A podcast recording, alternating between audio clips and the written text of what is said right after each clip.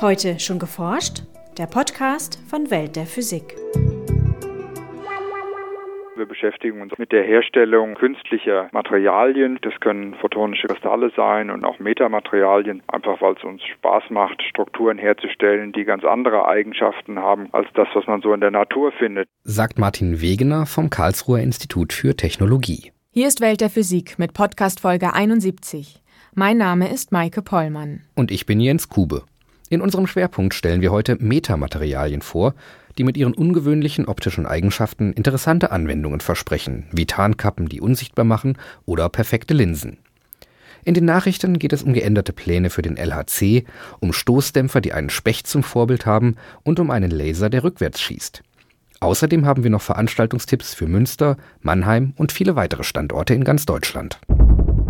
Martin Wegener untersucht ungewöhnliche Materialien, die Eigenschaften haben, die in der Natur nicht vorkommen.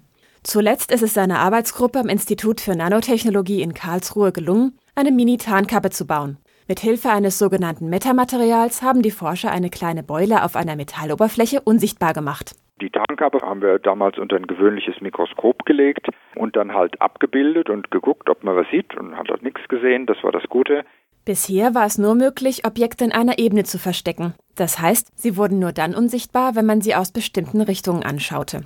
Das Neue an der Karlsruher Tarnkappe ist, dass sie in drei Dimensionen funktioniert. Das Objekt ist also aus allen Richtungen unsichtbar. Für größere Gegenstände oder gar Menschen funktioniert sie aber nicht. Die Tarnkappe ist nur ein paar hundert Mikrometer groß, also wenige Haaresbreiten. Außerdem funktioniert sie noch nicht im sichtbaren Licht, sondern im infraroten Bereich. Das hat funktioniert bis zu ähm, Telekommunikationswellenlängen, also so ungefähr 1,5 Mikrometer Wellenlänge des Lichts. Das ist ja noch nicht sichtbar und wir arbeiten jetzt im Moment dran, das auch in den sichtbaren Spektralbereich reinzubringen und ich bin bester Hoffnung, dass das auch zeitnah funktioniert. Aber wie macht man etwas überhaupt unsichtbar? Wenn ein Objekt kein Licht aussenden oder reflektieren würde, wäre es einfach schwarz. Stattdessen muss man dafür sorgen, dass das Licht um das Objekt herum geleitet wird, das man verstecken will.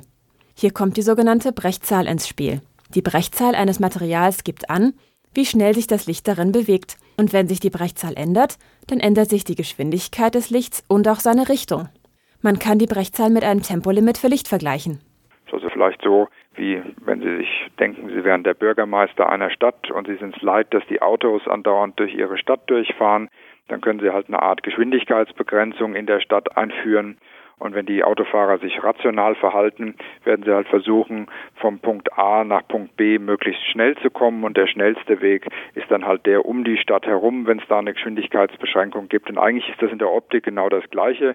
Das Licht wählt dann den Weg, der der kürzesten Laufzeit entspricht. Also muss man den Verlauf der Brechzahlen in dem Metamaterial exakt so einstellen, dass das Licht um das Objekt herumgeleitet wird. Und schon ist es unsichtbar. In der Praxis geht das so. Und im Grunde ist die Realisierung ziemlich einfach. Sie müssen halt irgendwie jeden kontinuierlichen Wert zwischen 1 und zum Beispiel 1,5 einstellen können. Aber das haben wir einfach dadurch getan, dass wir praktisch zwei Materialien gemischt haben und der Mischungsanteil ähm, gibt ihnen dann praktisch an, was die Brechzahl ist. Das ist in dem Sinne ein Metamaterial, das die Strukturgröße dieser künstlichen Struktur ein gutes Stück kleiner ist als die Wellenlänge des Lichts.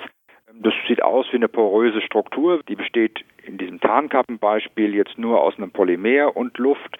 Aber das ist halt nur ein Beispiel. Es gibt andere Metamaterialien, die dann aus Metallen bestehen, zum Beispiel Gold. Ein Metamaterial ist also eine Art Kristall, der aus winzigen künstlich hergestellten Bausteinen besteht. Diese müssen deutlich kleiner sein als die Wellenlänge des Lichts, das man beeinflussen will. Wenn Wegeners Gruppe also in Zukunft eine Tarnkappe für sichtbares Licht bauen will, muss sie dafür extrem kleine Strukturen herstellen, die nur wenige hundert Nanometer messen. Eine technische Herausforderung. Wie stellt man so etwas eigentlich her? Wir haben eine Technik entwickelt, die wir das direkte Laserschreiben nennen. Funktioniert so, dass wir einen Laser nehmen und den in drei Dimensionen fokussieren. Das ist also so eine Art Stift aus Licht. Und jetzt verfahren Sie diesen Laserfokus automatisiert mit so einem Piezo-Verschiebetisch, äh, je nachdem, was Sie halt herstellen möchten und dann wird die Struktur nach der Belichtung entwickelt und dann metallisiert oder was immer Sie damit machen wollen und dann ist es fertig. Eine Besonderheit an Metamaterialien ist, dass man mit ihnen ungewöhnliche Brechzahlen erreichen kann, die in der Natur nicht vorkommen. Ein Beispiel. Wenn die Brechzahl 0 ist, wird die sogenannte Phasengeschwindigkeit des Lichts unendlich. Wenn man sich also ein Maximum der Lichtwelle herauspickt, braucht dieses vom vorderen zum hinteren Ende des Materials null Laufzeit. Klingt unmöglich, ist es aber nicht. Man kann sogar messen, dass es wirklich so ist. Es gibt noch viel komischere Situationen, zum Beispiel dann, wenn die Brechzahl negativ wird, bedeutet das ja eine negative Phasengeschwindigkeit des Lichts. Ähm, und das heißt halt, dass es dann quasi in die umgekehrte Richtung läuft. Für die Tarnkappe brauchten die Forscher allerdings nur ganz normale Brechzahlen zwischen 1 und 1,5.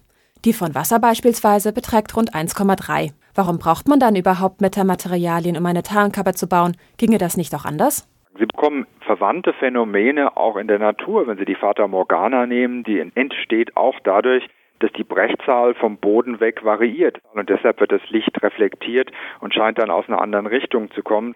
Nur dann bekommen Sie halt nicht unbedingt die Profile, die Sie jetzt bräuchten, um eine Tarnkappe zu bauen. Da brauchen Sie halt ganz spezielle Profile und die sind ohne weiteres, ohne Metamaterialien nicht realisierbar.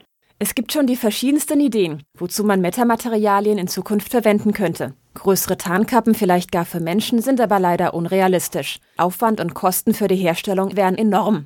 Eher schon könnte man sich folgende Anwendungen vorstellen. Neuartige Sensoren, Materialien, die alles Licht restlos verschlucken, bis hin zu perfekten Linsen. Eben Dinge, die nur mit sehr ungewöhnlichen Materialien überhaupt möglich sind. Und nun zu unseren Nachrichten. Der Large Hadron Collider LHC am Forschungszentrum CERN wird bis Ende 2012 weitere Daten sammeln. Ursprünglich hatte das CERN geplant, den Beschleuniger nach dem Jahr 2011 für längere Zeit abzuschalten, um Vorbereitungen für neue Experimente zu treffen. Bei diesen Experimenten sollten Teilchenstrahlen von 7 Teraelektronenvolt aufeinanderprallen, das entspricht der maximalen Energie, für die der LHC derzeit ausgelegt ist. Nach den neuen Plänen wird der Beschleuniger jedoch nur eine kurze Pause einlegen und mit der bisherigen Energie von 3,5 Teraelektronenvolt pro Teilchenstrahl weiterlaufen. Die Forscher wollen so herausfinden, welche Ergebnisse sie mit dem jetzigen Energieniveau noch produzieren können. Höhere Energien sind dann erst für 2014 geplant. Wenn der LHC weiterhin gute Leistungen bringt, könnten die Forscher bis dahin dreimal so viele Daten sammeln wie im vergangenen Jahr. Damit steige die Chance, wichtige Entdeckungen zu machen. Dazu zählt zum Beispiel der Nachweis des sogenannten Higgs-Teilchens. Etwa 20 Mal pro Sekunde hämmert ein Specht seinen Schnabel in einen Baumstamm. Obwohl der Kopf des Vogels bei jedem Aufprall enorm stark abgebremst wird, leiden Spechte dank eines natürlichen Dämpfungssystems nicht unter Gehirnerschütterungen. Diesen wohl effizientesten Stoßdämpfer in der Natur haben Wissenschaftler nun kopiert. Der bionische Stoßdämpfer könnte in Zukunft empfindliche elektronische Bauteile besser gegen Erschütterungen schützen. Entschlüsselt hatten die Wissenschaftler das Geheimnis des Spechtstoßdämpfers mit Hilfe von Röntgenaufnahmen des Vogels sowie mechanischen Schwingungsexperimenten. Demnach spielen nicht nur die stabile Lagerung des Vogelhirns und schnell reagierende Muskeln eine Rolle, sondern auch die elegante Verknüpfung zwischen Schnabel und Schädel. Eine schwammartig aufgebaute Knochensubstanz verteilt die wirkenden Kräfte über den gesamten Schädelknochen. Für ihren bionischen Stoßdämpfer ersetzten die Forscher den Schnabel durch eine harte Metallhülse. In diese setzten sie eine Lage aus elastischem Gummi, das dem Zungenbein des Vogels entsprach. Eine zweite, innere Metallhülse übernahm die Aufgabe des Schädelknochens. Als Ersatz für die schwammartige Knochensubstanz wählten die Forscher viele winzige Glaskügelchen, die sie mit empfindlichen elektronischen Bauteilen bestückten. Um ihre Konstruktion zu testen, schossen die Wissenschaftler mit einer Luftkanone Projektile auf die Metallhülse und erzeugten damit Stöße, die dem 60.000-fachen der Erdbeschleunigung entsprechen. Ihr Ergebnis? Nach vielen Stoßversuchen waren weniger als ein Prozent der sensiblen Bauteile beschädigt. Klassisch mit Kunststoffharz ummantelte Module wurden dagegen in über einem Viertel der Versuche zerstört. Wegen des komplexen Aufbaus wären solche Stoßdämpfer in der Fertigung allerdings relativ teuer. Gebündelte Lichtstrahlen müssen nicht immer in kompakten Kästen erzeugt werden. Auch Luft eignet sich dazu, fokussierte Lichtwellen auszusenden. Einen solchen Luftlaser demonstrierten nun Wissenschaftler aus den USA. Die Laserquelle könne an einem fast beliebigen Ort erzeugt werden und eigne sich beispielsweise für sehr empfindliche Sprengstoffdetektoren oder Analysegeräte für Gase. Die Forscher fokussierten einen ultravioletten Laserstrahl auf einen kleinen Luftbereich in etwa einem halben Meter Entfernung. Inmitten des Fokus zerfielen die Sauerstoffmoleküle in der Luft zu einzelnen Atomen. Diese emittierten wiederum infrarote Lichtteilchen, bevorzugt in die Richtung, aus der sie der ursprüngliche UV-Laserstrahl getroffen hatte dieses rückwärtsgewandte, gebündelte Infrarotlicht kann nun auf andere in der Luft verteilte Moleküle treffen, beispielsweise von giftigen Gasen oder Sprengstoffen. Wird dieses Lichtsignal von einem Fotodetektor aufgefangen, ließen sich die Schadstoffe wegen der hohen Intensität des Infrarotslicht empfindlicher nachweisen als mit bisher angewandten Methoden. Und nun zu unseren Veranstaltungshinweisen. In Münster hält Enno Middelberg von der Ruhr-Uni Bochum einen Vortrag über schwarze Löcher, die hellsten Objekte im Universum. Er wird einen Überblick darüber geben, welche Vorstellungen über schwarze Löcher stimmen und welche nicht. Am 8. Februar um 19.30 Uhr im Museum für Naturkunde in Münster.